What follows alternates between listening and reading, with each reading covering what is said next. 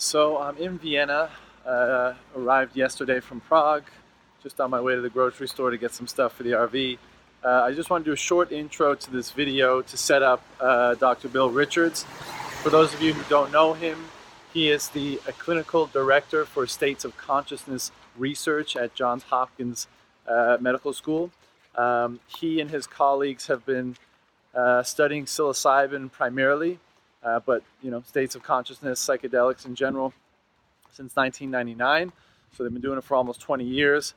Uh, he and his team and his colleagues are considered uh, at the forefront of this research and definitely at the tip of the spear for uh, pushing um, the academic study of psychedelics forward, and of course the corresponding uh, policy initiatives. So, uh, anyways, this was recorded at the Beyond Psychedelics um, conference in Prague this past weekend. Uh, hope you enjoy. Yeah, well, first of all, thanks, Bill. I'm uh, extremely appreciative to grab your time. I know at conferences like this, you're in high demand and you're talking, and so many people want to get at you. So, just want to say I really appreciate it. Um, and I'll do a little bit of an intro as to your history and your work and stuff after this is all done so that people watching kind of know a bit about your history because okay. in the in the modern parlance we would call you an OG. I don't know if you've heard that term, but it's kind of like a you know, you've been in the game for a long time. Uh, so I know we're we have limited time today, so I want to touch on a couple of different things. Um, but first, I just want to ask. I know back in the day, in the heyday of this psychedelic movement and things like that, you were around right? Um, and now many people will be familiar with the Millbrook era experiments, things of that uh-huh. nature. I just have to ask before we, you know, get into some of the more modern stuff you're doing and all the stuff you've done in between. What was that atmosphere like? You know, because it's kind of like a mystical, legendary thing for those of us who've read about it but weren't there. Obviously, what was it like in your experience? Well, actually, I, we're recording now. Yeah, yeah, yeah. yeah, yeah. Okay. Um, when I first got involved in this field, yeah, um, it was actually a year after Leary and Alpert had been fired and all the right. Harvard scandal had happened, but I knew nothing about it because I was studying in Germany. How old were you at the time? I was 23 years old. and uh, I was studying theology, believe it or not uh, at the University of Göttingen in Germany. Uh-huh. And uh, behind where I was living uh, was the psychiatric clinic, and they were looking for volunteers to help test some new drug called psilocybin. I had no idea what psilocybin was. Right. I, I hadn't even heard the word psychedelic and there was no controversy in Germany at all. And what year was, was, this? 60? This was 1963. Three, okay. So uh, a friend of mine uh, volunteered mm-hmm. and um, experienced himself sitting in, in his father's lap. His father had been killed in World War II, mm-hmm. and it was very meaningful uh, for him. Uh, and so I thought, well, maybe I'll get some new insight into my early childhood or resolve some complex of some kind. Yeah. Uh, and so, yeah, whatever this drug is, I'll, I'll try it. Mm-hmm. And uh, I think the screening was being asked if I got drunk very often, and that was about it. and uh, I was led to this little basement room uh, with a cot and an end table and a narrow window looking out over the hospital garbage cans. Mm-hmm and I was given an injection of psilocybin and left alone. Wow. And this Quite was a contrast from the work you guys are doing these days, right? And, and I thought, well, okay. Uh, I think what saved me was uh, drawing on uh, the uh, Protestant Methodist uh, piety of my childhood. That somehow God would be with would be with me if any right. Uh, difficult childhood memories came back to me. Uh-huh and so uh, uh, I went into these changing states of consciousness with basically a sense of trust yeah. and openness, which is which is helpful. critical. Yeah. We know now. Yeah. uh, as opposed to fear and wanting to censor and control. Right. And uh, to my incredible surprise, what opened up was this incredibly, uh, uh, unspeakably beautiful, mystical uh, state of uh, human consciousness Right. that I didn't even know was a possibility. You Right. know, and uh, I often say the rest of my life has been footnotes to that experience. Right. And Fun- why? fundamentally changed right. how you uh, see the world. and whether uh, they were using relatively low dosage, Mhm. and uh, I responded very powerfully to a very low dose. Right. I don't know if that's because of the stress I was under, or I was close to having an experience like this spontaneously, Right. because they do happen without drugs Yep. as well. Yep.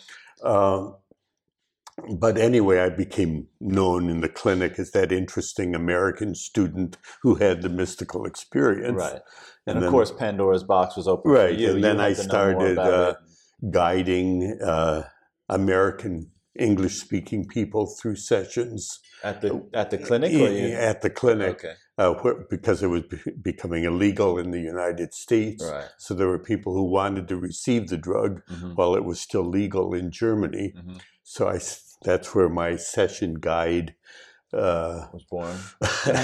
identity was born. Yeah. and uh, and then of course the rest of my uh, professional life has been uh, Related to that. Uh, So what what led to I think we- that. you know. Right. And I think we all, when we first have that quintessential experience, I mean, the doors get blown off and you just have to reorient everything. Yeah. and have a different perspective.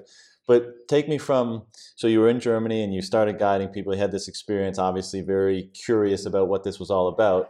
What led you to being one of the people that landed in Millbrook? And Well, actually, I wa- I was never part of the in the in group right, in Millbrook, if Right. you will. Uh, but when I came back to the United States, uh, I, of course, I had read in Time magazine about the Harvard scandal and right. Leary Alpert Metzner, and so so I figured, you know, I got to meet check these it out. people. so I, the day I arrived in the United States, I went straight to Millbrook, uh, so great. and uh, I love those stories. I when- described that in my book, by the way, if Right. you uh, read it. I love those stories when you like you know people that just get that spark. They just go find the people that. Yeah, I mean, this today, right. right. I sat down next to you Yeah. and I said, "Hey, Bill, you know, I wonder if you could lend me some time That's for a chat." right. It's I just have- you know those Right. those connections and those journeys have a weird kind Yeah. of synchronicity about them. and uh, Millbrook was an interesting place. Uh, um, Were you there kind of when it started its decline and it became more of a hedonistic sort of place, or was there still research half, being half done? and half. Right. Uh, I went there for weekend seminars over the next year and a half or Right. so often. And and there were some were- very respectable scholars who presented seminars in the uh, weekends, you Yeah, know. yeah. Uh, but the whole place felt to me, at least when I was there, as kind of a secular ashram, Mhm. you know, that, that, that needed a stern abbot. And there was none. so everything, That was I my remember- impression. Yeah. yeah, there was there was a monkey in the kitchen. I remember, which was delightful. but um, um, so it was a mixture of uh, well, it was two cultures clashing, Right. really. You know, these very idealistic frontiers of science and spirituality uh, uh, discussions you know, during the day, and then uh, sometimes uh, uh, drug enforcement uh, People would show up. people showing up and Right. raiding at night. Uh, and- Yeah, I remember reading about Yeah, that. and it was very a, mix, a kind of a mix, a soup mix of, of- all the different elements that were occurring on a macro scale at the That's time right. in that one little place, little ma- so microcosm. it was. I would have to say Timothy Leary himself. I, I try not to mention Timothy Leary actually. Why is that? Uh, well, just uh, he's become such an icon or a symbol right. of of that era, and there were many, many other uh, much more systematic, serious researchers who Right. never get mentioned. Sure, you know, sure, who have so he's kind of become uh, the whipping boy or the the symbol Yeah. uh, of that era. Yeah. And you know, his ashes were sent into outer space and have Oh, really? did, did yeah have uh, vanished long ago. You Right, know, Right. I was recently giving a talk and someone said, Dr. Richards, who's Timothy Leary? Just, you know, so refreshing. You know, so I think it's time to let go of Timothy Leary Right. and focus on, on the And do I sense from that that you you know would you say his influence was more negative than positive ultimately when all things are considered? You know because I don't know, frankly. Uh, you know, just speaking, m- many people would blame him for almost 30 years of lost research. Right. You know, right. but uh, it was a cultural backlash, and he became the icon, Yeah. the, the symbol of it. Uh, it might have happened if if he hadn't been who he was. Someone else would have filled that slot. Yeah, yeah, Who yeah. knows? Yeah. You know, because it was a real clash of of values Absolutely. and uh, a clash of understanding what we are as human beings. Yeah. really. And you know, you know, just as an aside, obviously looking back at that time period, a lot of people have done so, and there's criticisms and there's uh, praise of various kinds Mhm. or whatever. But I mean, putting it in the proper context. I mean, now today, this conference here and the work that you're doing at Johns Hopkins and all over the world, we have that period to look back on for mistakes or things that were done well and kind of all the different weird and wonderful aspects of it. But if you can imagine coming out of the 50s, let's say, that cultural context and dynamic, Uh-huh. and having these psychedelics burst onto the scene and this, the experiences they engender, I mean, you got to give them some leeway for even being able to put it in it, like any sort of frame of reference or context. Because even in, even if you remove all uh, the current research and everything, in today's society, we're more open. We're more there's more. Um, I guess it's less rigid in various Mhm. ways. It's you know, and so the psychedelic, if it had burst onto the scene in the year 2015, maybe that contrast that created so much friction may not have been as extreme. But back then, you're coming from the 40s and 50s, You're you know, right. and then you're having this burst onto the scene. I mean, it's incredible contrast. So That's it's right. not that surprising that you know there was friction and there was Mhm. problems. But as you mentioned, one of the tragedies of what went down was the kind of moratorium on legitimate research into legitimate substances for you know That's the better part of 30 40 years Yeah, I was fortunate to be uh, associated with uh, the Maryland Psychiatric Research Center for a, a decade, where we, the government, allowed us to continue uh, our research Okay. when most of the other research was stopped. yeah But the, the government certainly wasn't encouraging new research, Right. or you know. but that was ultimately stopped too was it not eh, or you, I, I gave psilocybin to a cancer patient in 1977. uh-huh and that was the the last in the. United States. because the Uh, regulatory la- landscape changed Right. Yeah. So in that context, let me, if we're creating a narrative here where you were at Millbrook and you were, you know, enthusiastic about this subject Mhm. matter. Obviously, you wanted to take it down the scientific track, the psychiatric, psychological track. What was your per, like personally when you're so passionate about something, when there's work you really want to seek, sink your teeth into, and because you know that it has value for the broader society and world?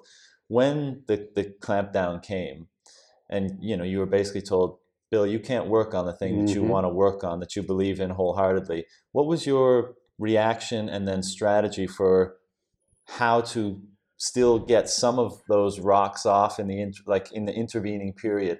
And how did you keep the faith that one day you would have more freedom to explore these things? Um, well, it's an important part of my own development as a that's- person, yeah really. that's, that's, that's what i want I was about. very deeply dedicated to this, and uh, uh, for ten years uh, in uh, at the Maryland Psychiatric Research Center, Yeah. you know, the staff got smaller and smaller Yeah. until it became me and two secretaries, and then uh, smaller because it became taboo and they didn't want to yeah, be associated and with it things not funded and Right, right. Uh, and and uh, then the whole structure of the research center changed and uh, my position was eliminated. Right. Um, the whole department was eliminated. Actually, it So wasn't personal. That's, that's got to be tough, Yeah, though, right? You know, right. when your your Yeah. position and presumably your income of, or a Yeah, portion of your income, right. is So just you know, I made away. this transition into college teaching and p- private practice. Yeah. Um, um, and but I was so dedicated, uh, especially to the use of these substances in uh, uh, working with terminal cancer patients. Right. You know, I had just witnessed over and over the lessening of, you know, with one drug administration hmm under ideal circumstances, in the right dose, in the right purity, with good preparation, integration, uh, that you know people's lives were profoundly meaningfully uh, transformed, Right. and the family dynamics changed, and people lived until they died Yeah. instead of lying in bed depressed, preoccupied with Yeah. their pain, and. Uh, Or fear, or whatever. right be, and uh, uh, just to see and these were transformations in very ordinary people Yeah. many of them uh, inner city baltimore residents who didn't never heard of psychedelic drugs and wouldn't have been the least bit interested in rec- so-called recreational use Right. but they were prescribed to help them with their depression Yeah. and anxiety. They had incredibly meaningful and powerful responses. And to see that research stopped, you know, what was incredibly painful. Yeah.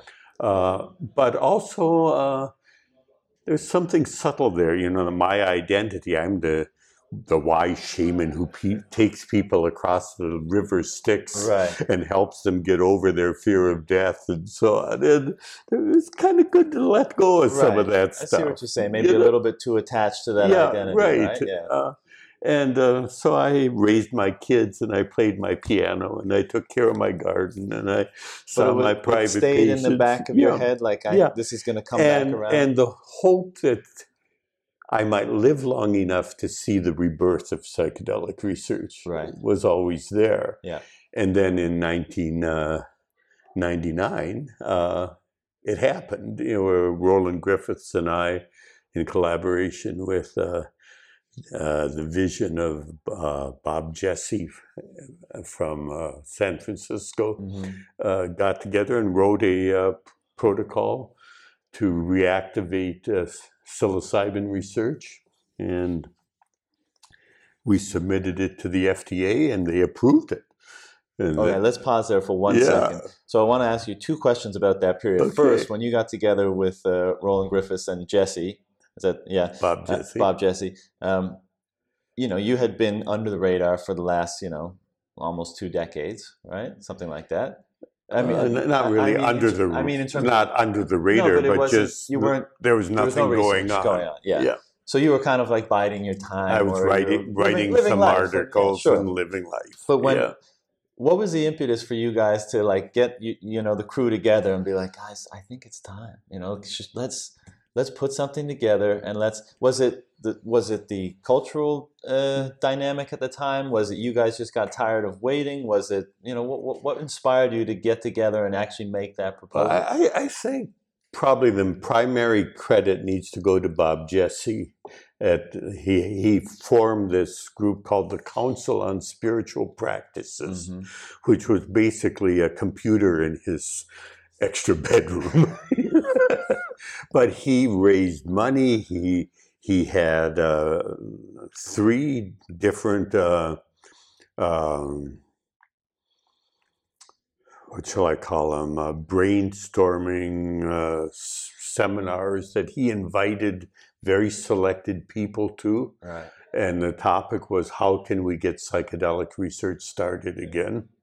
You know, hmm uh, think tank kind of conferences. yeah And he included uh, people from the National Institutes of Health and uh, uh, highly respected people who agreed to part- participate. hmm And uh, all of a sudden, uh, you had a team we were in business again. And know? what was the reaction when it got approved by the fda Um, Did you cry? Did you laugh? well, it was the Did you jump up and FDA and then the DEA, Sure. and then two different human subjects review boards at Hopkins, and Right. then the Hopkins legal committee had to review it and Right. approve it. You so know, when it went through all the steps, green light, green light, green light, green light, and all of a sudden there was psilocybin in our pharmacy, and I was designing. so uh, what was your reaction? You must have thought this was phenomenal that it went through all the different Yeah. regulatory hurdles. joy. Yeah. yeah, yeah. Pure joy, probably. Uh, yeah, and uh, yeah, I remember the first person I gave psilocybin to, uh, who was a uh, Roman Catholic priest, actually Mhm. from uh, Britain. Um, he was lying on the couch, uh, having this incredibly meaningful, beautiful experience with, with tears uh, running down his face, you Yeah. know? And myself, how could this ever be considered illegal? Know. You know? I know. You know, like this is It's the, it's in, this it's has madness, been right? absolutely crazy. Yeah, This is a non-addictive substance. almost no physiological toxicity. yeah, and th- harm. you know, it needs to be used wisely. Just like power should be. Yeah. like uh, I use in my book, uh, going skiing. You don't just jump on skis and head downhill. Right. You, you learn how to navigate a little Sure. bit. Yeah. You know, take Yeah. a few lessons. Yeah, But for and maybe for some people, uh, they have heart acute heart conditions and they shouldn't go skiing. Yeah. You know, yeah, uh, psychedelics aren't for everyone. Right. You know, but it's one very powerful catalyst of facilitating personal development and Absolutely. spiritual de- development and uh, what it can give our societies when it's wisely used yeah. far far outshadows The risks involved. the, the risks and the dangers. Yeah. You know, yeah, there are people who ski and hit trees Yeah, and sure. crash into other people. There are dangers, Mhm. But most people who learn to ski really enjoy it. Sure. you And I mean, look, and it's life enhancing. Right, you know? and I, I'm I'm I'm not too interested in going down the rabbit holes of why things are the way they are. But look, whether it's tobacco and alcohol, as we just saw in Matt's presentation, Yeah. whether it's skiing, whether it's hitting yourself over the head with a hammer accidentally, many things in our world can harm us in way you know right. ac- by accidental use, misuse, what what have you.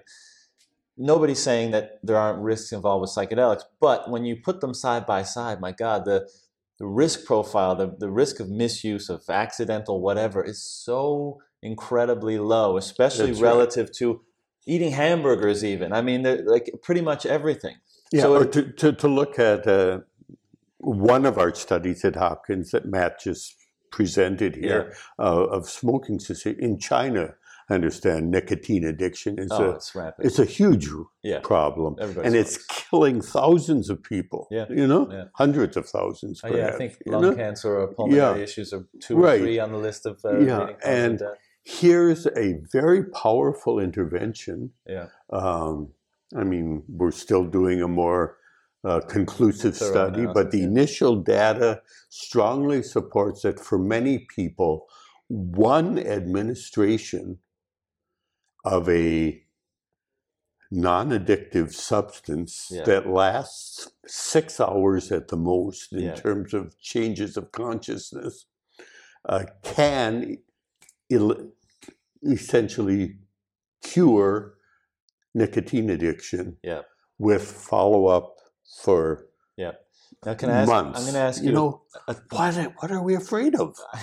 You know, I, I agree 100%. I think part of, you know, part of the nonsense, the, the contrast in the power of the experience and then the regulatory or social attitude towards it causes a lot of people that have these experiences to withdraw because they get the sense for like, what the fuck is going on? This is crazy, you know? And I Mm-hmm. think that's actually um, uh, detrimental. You know, I think as, as, as nonsensical as things are, and I, I'm preaching to the choir here Yeah. because you've operated within the system for a long time, but you gotta stay in there. You gotta stay in there to exert the the, the proper influence and the nuanced approach to communication That's and right. all of these things. and you have to speak the language Exactly. that the st- authoritative structures Right. in a society can comprehend. because otherwise you you have to meet them where they are. yeah That was Timothy Leary's mistake. right and You know, he otherwise you said, extract yourself Ignore to a them; they'll di- of- they'll of die community. off, and the new generation will take over.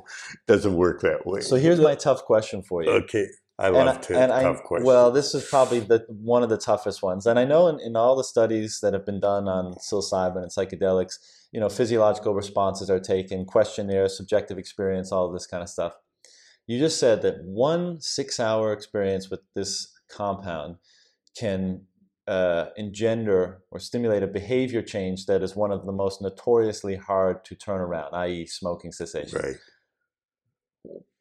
what do you, within that experience do you attribute to being able to fundamentally change someone's mind in such a way that they are able to overcome a physiological addiction but also Mm-hmm. the accompanying uh, psychological components of that like Yeah. what happens That's there? a wonderful question. yeah, yeah.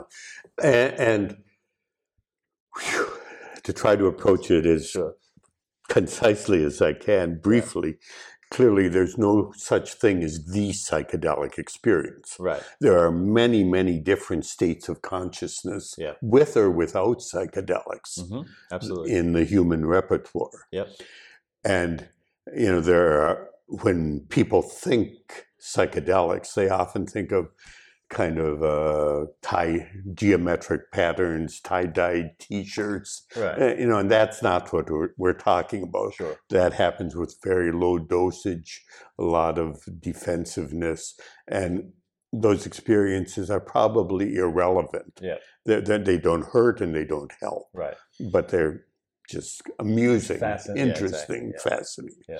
Okay, then there's this whole realm of uh, personal psychological experiences Mm-hmm. where people dive into unresolved guilt and grief and uh, problems in relationships. Yeah. And, you know, if you're motivated for personal growth, uh, those are great therapeutic opportunities. Mhm. If you're uh, afraid of personal growth, you call that a bad trip. right You know, I wanted to have a wonderful time and I relived the death of my mother, you know, sure and had to deal with unresolved grief. What a bad trip. Mhm. The fact is that unresolved grief is causing depression and anxiety. Yeah. And if you deal with it, things can open. Yeah. So there's this whole dimension of new psychological insight Yeah. that happens in some people. Mhm. Beyond that, if you will, there's this incredible universal world of uh, visionary imagery Mhm. of uh, gods and goddesses and precious stones and just awesomely beautiful right uh, things. unspeakably so Yeah, right? unspeakably. Yeah. Uh, that uh, Carl Jung thought was called the collective Unconscious, unconscious. It's simply within us all and waiting to be discovered. Yeah. And it's just inspiring Mhm. to encounter that. And Yeah. often there's kind of healing insights. But if you will, even beyond that is Mm-hmm. is this unitive consciousness, non dual consciousness Mhm. of this uh, a sense of um, well, what in relig- religious language we call eternity, Mhm. you know, Mhm. or infinity of uh, um, beyond time, beyond space, uh, intuitive knowledge, Mhm. and this feeling that ultimately somehow all is well in the universe. right things are as they should be Yeah, despite right. chaos and you know But whether it's kind of on the psychodynamic level, the visionary level, or the mystical level, Mhm. when a person comes back from that experience, there's a sense of awe. Yeah. And my gosh, what am I as a human being? Yeah. There are there are realities within my mind. I am part of something bigger than myself Mhm. uh, I can't pretend to be uh, a guy with no inner resources who can't stop smoking anymore. Right. It won't, I know better. Yeah. There's all these resources. So it changes the concept of who the person is, Mhm. the concept of who other people are, Mhm. the concept of what the nature of reality is. Um, it um, there's lots of ways to try to put it into words, Sure. but but basically, there's a sense of uh, inner resources. Uh, in the language of Alcoholics Anonymous, the higher power Right. if you will, Yeah. is really real. You know, it's Right. not just an abstract idea, Yeah. but you you met it. Yeah. You know, Yeah. and, and so, can you stop smoking? Of course, I can stop smoking. Right. I've got all these resources. Yeah. Uh, not only that, but my body is this incredibly um, reverence for the magnificent temple that is your body. temple. Grows exponentially after experience like that in many cases. how could I put anything in my body that would be harmful? Right. you Yeah. know? Yeah. Uh, so it's dynamics like that. But what's important and what our societies have trouble comprehending is that what's curative hmm is the memory of an experience. hmm It's not a drug effect Right. like Prozac that you have to keep taking day after day after Right. day. Right. It's not, the healing isn't the molecule of the drug. hmm Uh, The molecule of the drug gives access to an experience, hmm and it's the memory of that experience that stays with you the rest of your life. Just think about that for a second. It's the power of a memory that fundamentally changes how you think, feel, and act. That's really hard to wrap your head around when you Isn't think it? about it. A memory, Mhm. which, when thought of, bleeds into all aspects of who you are and how you act. That's right. And that causes powerful, persistent Behavior change. change. Yeah. Maybe, maybe it would be similar if we could take a person. My fantasy, we take them to Bali, you know, you know, from the inner noisy, polluted inner city. You know? Try to replicate the contrast. Yeah, and all of a sudden you go swimming in these crystal pure waters, Right. and the weather's perfect, and you eat healthy food. Yeah. And my gosh, it's a whole other way of being. Yeah. You know, Yeah. and the memory stays with you. Yeah. You know, it's something like that. just times a million. What, what what's so different is that these we call them transcendental states of human consciousness, Mhm. the archetypal, mystical sim- state, intuitively feel more real, more fundamental Right. than the state of consciousness we're in right now. Yeah. It's not it's not like a dream at night that was kind of interesting. I don't know quite what to make of it. It was there and now it's gone. Right. But it feels like you've tapped into something um, cancer patients would typically say I I've lost my fear of death. Right. I, I experienced what felt like uh, a state of consciousness I was in before I was born. Right. It, it's that fundamental. Yeah. A- And, or to use the uh, Zen Buddhist framework, Yeah. uh, that if you can be fully present, you, in the middle of the present moment, you break into the eternal world. Right. It's before birth, it's after death, but it's also right here and now. Yeah. And if you can really wake up, we're all sleepwalking in that framework. Yeah. You know, Yeah. if you can really wake up, the world is a glorious place, Yeah. and you're part of it. Yeah. You know, And then your gratitude and your awe when looking at the sun, a flower, and a relationship with somebody else has an added richness that that's just is bestowed, you know, on. And a gratitude yeah. uh, for being. Yeah. You know, Absolutely. what the Buddhists call having been given one, what is the phrase? Uh,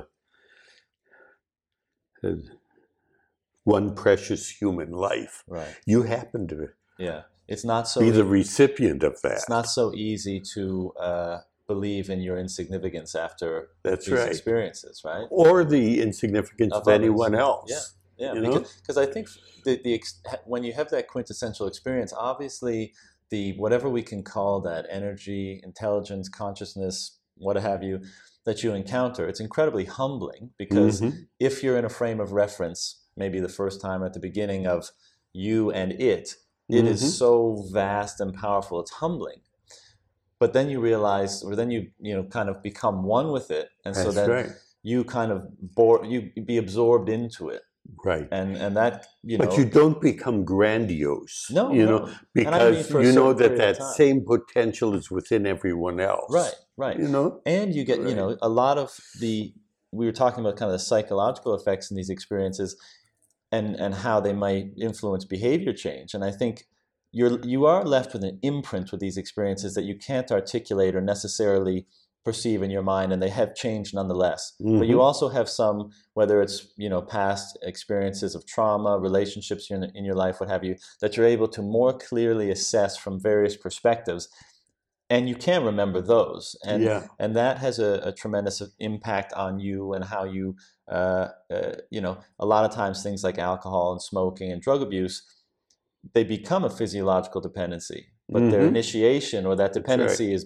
born out of something that's not right for lack of a Mhm. better term up here and i think these experiences allow you to see what that not right thing is and get into it more deeply right. and maybe understand holistically in a 360 degree view the aspects of that thing so that you have a chance at transcending it or understanding it better and if you do that in those experiences perhaps that's why you come out and the need to address or pacify those things via substances of various Mhm. kinds is diminished Yeah. you know We, we did a study, you know, a few decades ago now, uh, but with uh, narcotic addicts Mhm.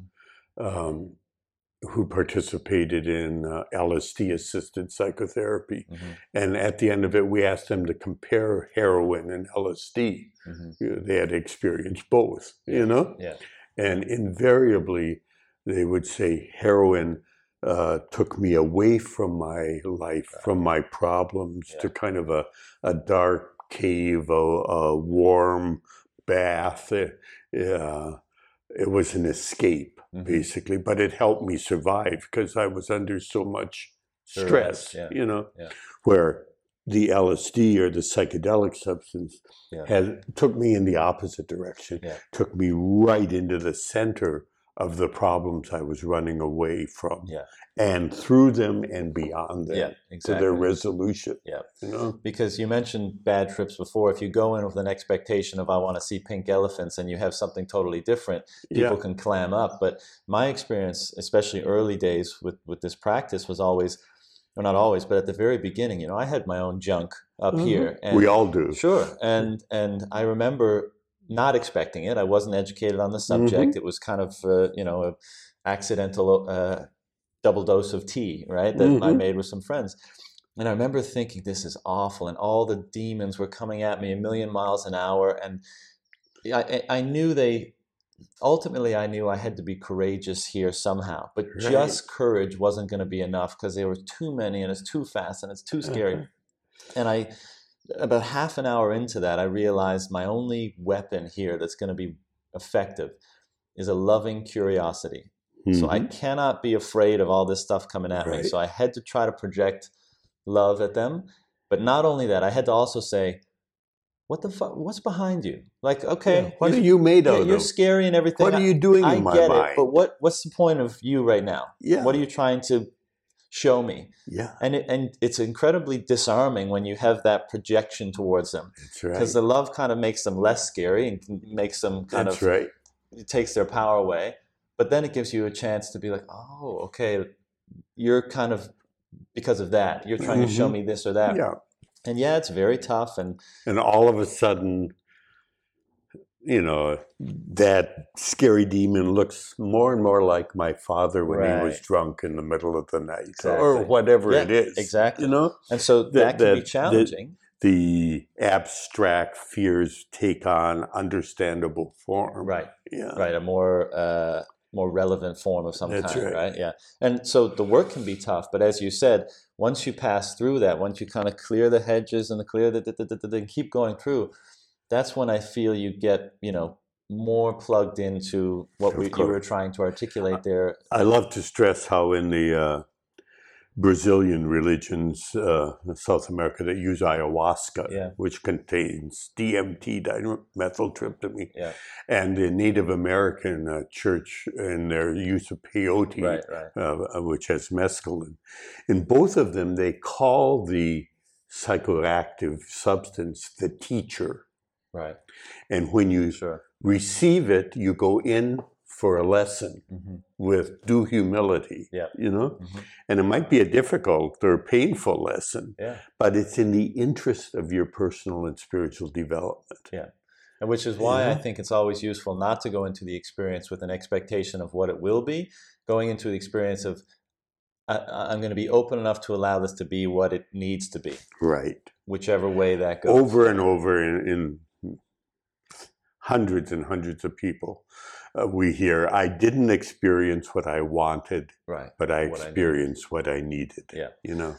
You know, you, you you, know? you mentioned um, a second ago the the priest the first time you administered under the new study Yeah. psilocybin, his tears in his eyes, and I often think when I come out of these experiences, you know, I'm full of joy and all the other great things, but I also feel like it's almost one, you know, the quintessential human tragedy in some way that it's only experienced by so few among you know the Mhm. entire population. I listened to a podcast or a, lecture that you gave. Uh, I think it was several years ago now, recently, uh, and noticed you your reactions here today. And sometimes you get a little bit watery eyes, and you have pauses and stuff. What what for you is causing that kind of emotional response when you talk about this subject matter? If you don't mind my asking. I'm not sure I can articulate it other than uh, uh, as I talk about it, it links me with the um, memories. Right. Uh, Both yours and w- maybe not even beyond memories with uh, the actual states of consciousness, maybe milder than Yeah. at the time. Yeah. Uh, but um, uh, there's something so incredibly beautiful and meaningful Mhm. about these states and the knowledge that they're dormant, uh, I think, within everyone Right. you know uh, i've had the privilege of working with you know people from different religions different races different educational Yeah. backgrounds different careers uh, different states of physical health and man the the human mind is the same hmm you know Yeah. and these ex- i have no doubt that uh, the, these incredibly beautiful experiences are within everyone Yeah. you know And just right. but we right are there. uh, t- protestant theologian paul tillich said we are estranged from the ground of our being Right. you know Yeah. we're separated from it we've forgotten it Yeah. we're uh, if you want to be theological this is the fall Right. you, you know Yeah. uh, we've uh, we're trapped in the world of time and we've forgotten what inner resources we have Yeah. if this big f- field is more than psychedelic drugs combined with meditation and everything else if this is really an evolution of consciousness hmm that's happening Yeah. um, maybe we're we are gradually developing into a more enlightened, uh, peaceful uh, world. Yeah. you know. Yeah, it's it's it's hard to totally discount that possibility when you right. come to places like this when you see the landscape shifting a little bit even if it's not we're not necessarily directly talking about psychedelics but open-mindedness curiosity kind of being more prevalent than it than it once Mhm. was you know and obviously a lot of a lot of things are still uh, messed up and there's a lot of ills happening so maybe it's that constant battle between those kind of dual forces but uh, Mhm. i'm inclined to agree in some way that i don't understand but certainly there's got to be uh, certainly something's happening. And actually, it's a great segue into the last thing I want to ask you about. And I, I want to be respectful of your time, but um, I, I enjoy this. Oh, great. Um, but you know, the work that that you and your colleagues have done at Johns Hopkins. You know, we already went through how there was a kind of a dry spell, and then you guys uh, were able to initiate further study in 1999. And it seems like, you know, Johns Hopkins and other universities and research centers and organizations are now uh, getting dipping their feet in the water, conducting tests on various substances, whether it's psilocybin or DMT mm-hmm. or ayahuasca or what have you. Uh, how do you see this from a from a strictly kind of scientific and regulatory perspective? More on the scientific, actually, not not so much regulatory. H- how do you see things going right now? Like they say, we're in a well, renaissance yeah. of some of some kind. Uh, yeah, the, I think the renaissance is very real. Yeah, you know, at Hopkins, we're in our 18th year of working with psilocybin. Mm-hmm. Uh, Yale University is starting two new studies with psilocybin this year. Yeah. One with obsessive compulsive disorder, one with treatment of depression. Uh, there are, you know, New York University, University of Alabama, uh, two universities in California, yeah. Wisconsin, et cetera, et cetera. Yeah. Imperial College in London. It just goes on and on. Yeah. That all of a sudden it's academically uh, fashionable, even to be doing psychedelic research. Right. Where a few years ago it was, oh my gosh, that's we'll lose the university funding and everyone will uh, embarrass us. And, and, that's such an important yeah, point. And it's becoming desirable. It's really changed. Yeah. Uh, and um, you know, we, we, there's a long way to go. Yeah. We're just starting these two huge uh, studies in treatment of depression mm-hmm. uh, in Europe and in the United States. Uh, uh but they're designed in collaboration with the FDA and the EMA, you know? Yeah.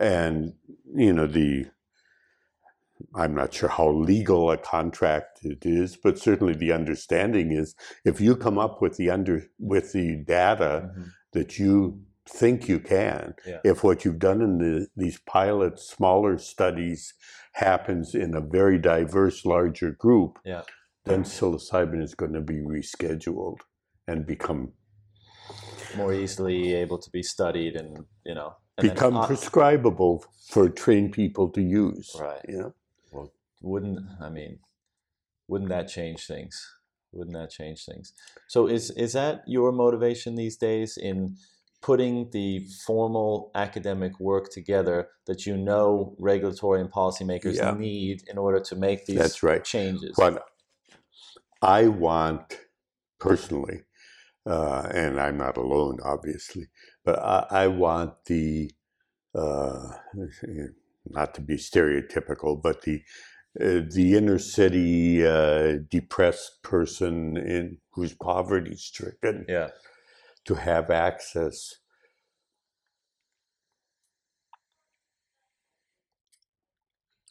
to an intervention with psilocybin. Mm-hmm for treatment of depression and anxiety or addiction or whatever. Yeah. And I want it covered by Medicare. Yeah.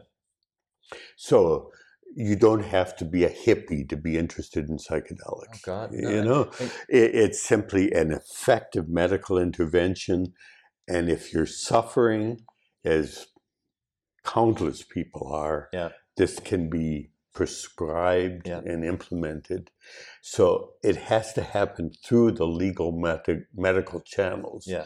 These people, most of them, are never going to go and grow their own mushrooms. Sure, sure. They just want something that works. They just need a treatment that's yeah. available and is covered by insurance yeah. and works. And you know what? I uh-huh.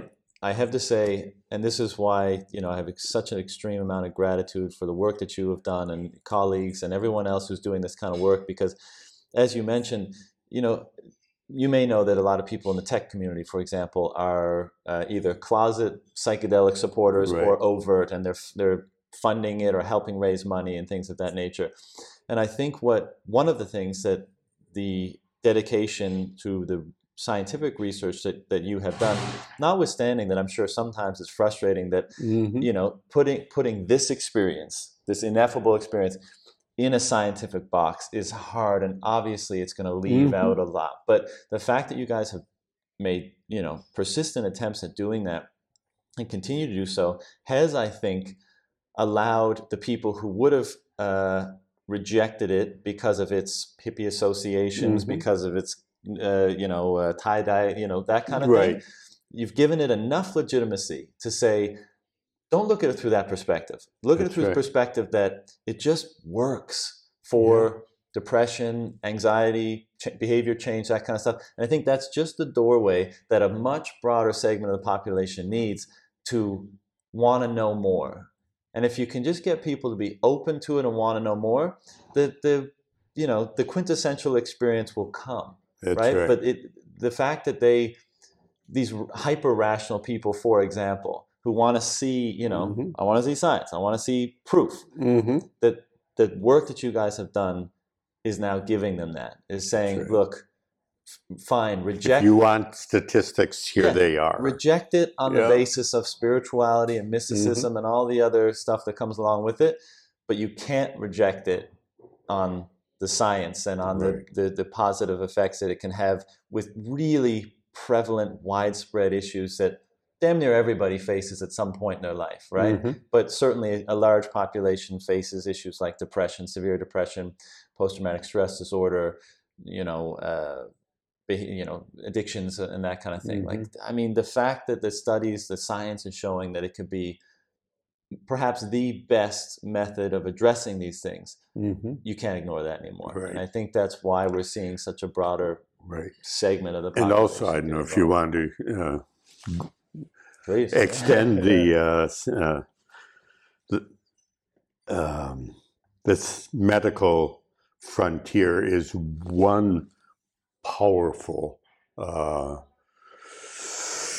avenue of implementation of the responsible use of psychedelics, Mhm. but it really isn't the only one. Mhm. Uh, they, they have incredible value in education. Right. They have uh, right. incredible significance in religion, Yep. you know, and the religious communities are just kind of beginning to wake up Right. to to the frontier that's there. Yeah. Um, and it becomes a matter of language Mhm. often. hmm Uh, uh, we're fond of saying the frontier of science is encountering what we call the sacred. Yeah. Uh, and you can put the sacred in many different words. Yeah. You can use the G O D word hmm in English, or you can talk about the ground of being, or uh, uh, had a there's a biologist at Yale who talked about the purposive properties of protoplasm. You know, I heard that before. Yeah. Who was that? Edmund Sinnott. Oh, Okay. The yeah. purposive properties of protoplasm. You know, you don't have to use the God word, Right. Right. Uh, but but there's something incredibly meaningful and intelligent Yeah. and powerful Mhm. and motivated at its core by this energy we call love. Yeah. You know? Yeah. That's what it boils down to, right? And then from that, you get all of these things we've Yeah, and it's freshly discovered Yeah. over and over and over Yeah. by this incredible variety of people yeah, who take psychedelics under the right circumstances. for the right reasons with the right intent. You know, Right. I, I have to say that's why I admire the discipline of you and and people that do similar work because I don't know if I could because as you just mentioned, it's not just for behavior change and addiction, That's but right. education and relationships and If you really want to stu- understand Plato, uh huh a good mystical experience with a psychedelic will help you understand the allegory of the cave exactly right up past the, right the puppeteers into the bright light of reality. exactly. And then you Takes oh, on a truth that you, you Plato belonged to the. Eleusinian mystery religion Right. that used psychedelics. right Aha! yeah I wonder where those ideas came from. Sure, you and, know? and it's fun to look back through history Right. and see these traditions of various kinds, whether it's in uh, in Greece or in uh, Central America or Right. where have you. That you know they're not highly publicized. There's not much records around them. They were you know, they were secretive, they were exclusive to some degree, but a lot of them had these things. And Yeah, it's not hard to imagine that this was the experience they were formed around That's because it's so everything we've been talking Right. about powerful, important. and it's so important not to focus on the drug as an end in itself. It, we're really focusing on these transcendental states of awareness. Yeah. And they come to some people with no Rhythmic drug at all. Fasting, You know, this, Uh, people like the psychologist Abraham Maslow Yeah. um, uh, had these experiences spontaneously. Yeah. And many of the people we consider saints in all the world religions. I don't know, maybe they use psychedelics, but maybe they were just they just generated their own endogenous dimethyltryptamine or whatever. Right. And, But what bridges them together what, is what brings them together when you When- read the, when you read Karl right. Jaspers as a philosopher or Nikolai Berdyaev or uh, Teilhard de Chardin or um, Shankara or um, Plotinus, uh-huh. You can see where they're coming the from. The language is suspiciously Yeah, similar, Right. right? you, you know, aha, I know where the, the, the that view of the world, that Right. Platonic uh, view of an ultimate unity of a world more beyond time and space, right. uh, coming into time, you know where that's coming from. Yeah. Where that perspective or mindset came from. That's maybe not from a drug, maybe spontaneous, but, for, Right. but that place. it's from that state of consciousness. Yeah, yeah, And for those of us who aren't innately gifted to have these experiences spontaneously very easily, yeah. uh, the, the psychedelic drugs, wisely used, Yeah. can facilitate the awakening.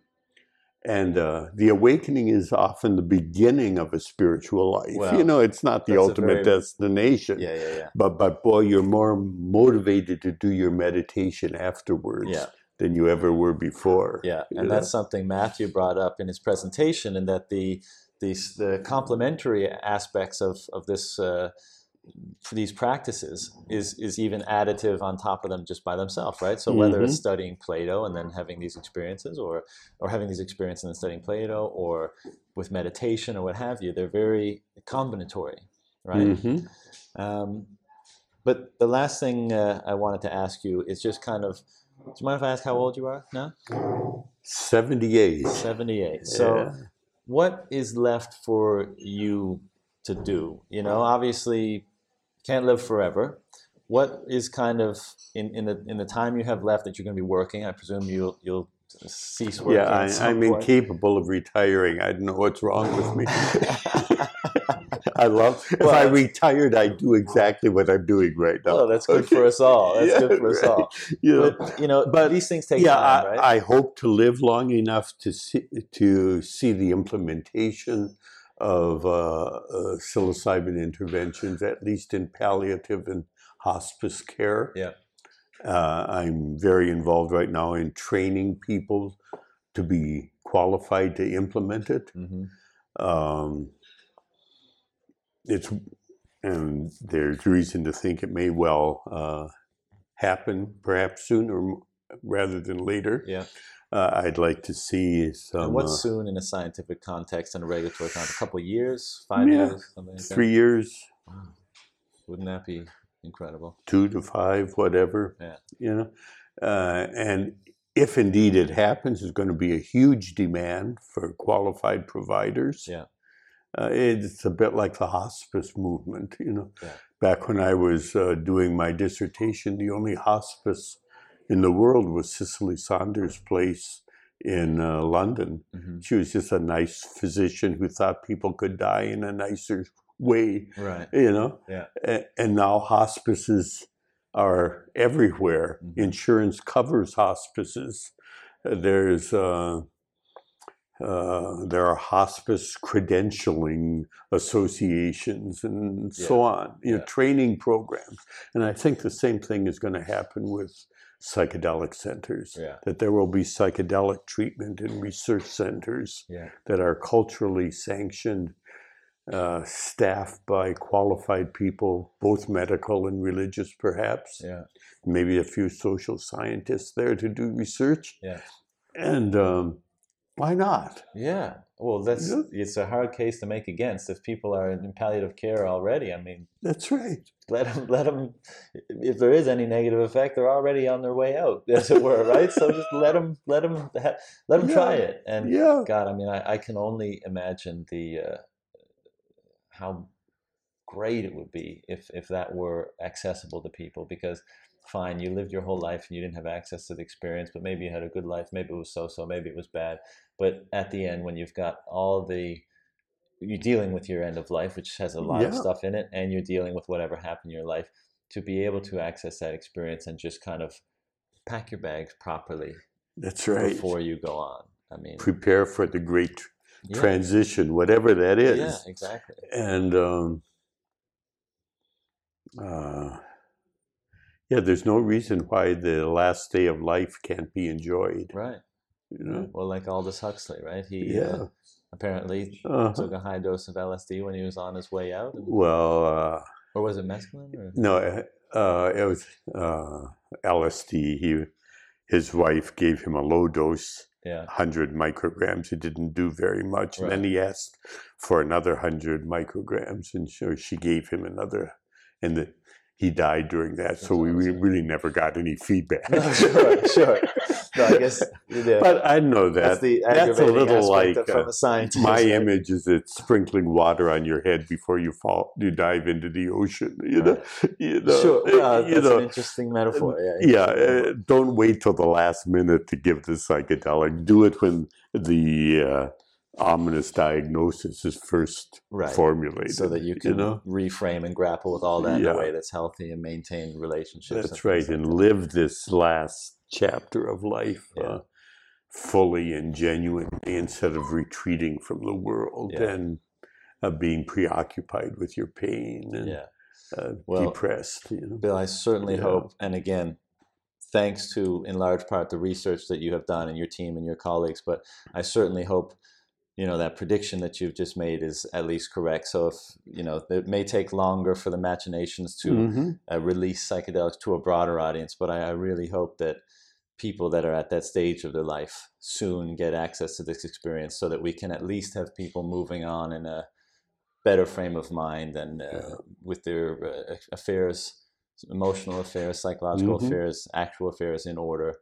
I mean, that would just be such an upgrade from a societal point of view, I think, you know, The, the view of death changes so dramatically Yeah. uh, from pe- when people have these transcendental experiences, Yeah. and all of a sudden, uh, it's not necessarily that they're convinced of personal immortality, Mhm. you know, that my little ego will live forever, you Mhm. know, but there's a sense that the universe is in good hands and it's okay, Yeah. And, and that.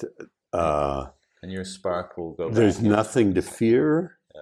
And so death becomes more like a graduation almost, Yeah, or uh, something to be curious about, to Mhm. look forward to. right. I wonder what it'll be like. It's going to be a new adventure I haven't had before, Well, this you know, this- as opposed to sure. fearing it. Yeah, this, you know? this reminds me. One of my favorite movies of all time is Hook with Robin Williams. He was, plays the Peter Pan role. Uh-huh. Right, it came out in the late '90s or something, and uh, in at the end of the movie, um, you know, he's going back. He's leaving Neverland, and it's, I can't remember the exact context, but what he says is, someone's like, "Well, Peter, if you leave, you'll, you know, you'll you'll continue to grow old and you'll die someday."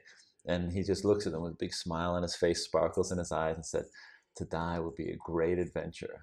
yeah. you know and i think uh, that's that's a beautiful attitude to have towards that so uh, bill i know you're a busy and, and sought after man here so i'm going to let you go but thank you so much Thank for you. Uh, the time and the, the the work that you've done over Right. a lifetime I, And to I all really the viewers, best wishes. You know, keep tuned to this research. well you've led a great Yeah. example for them so i'm sure they will thank you bill You're welcome.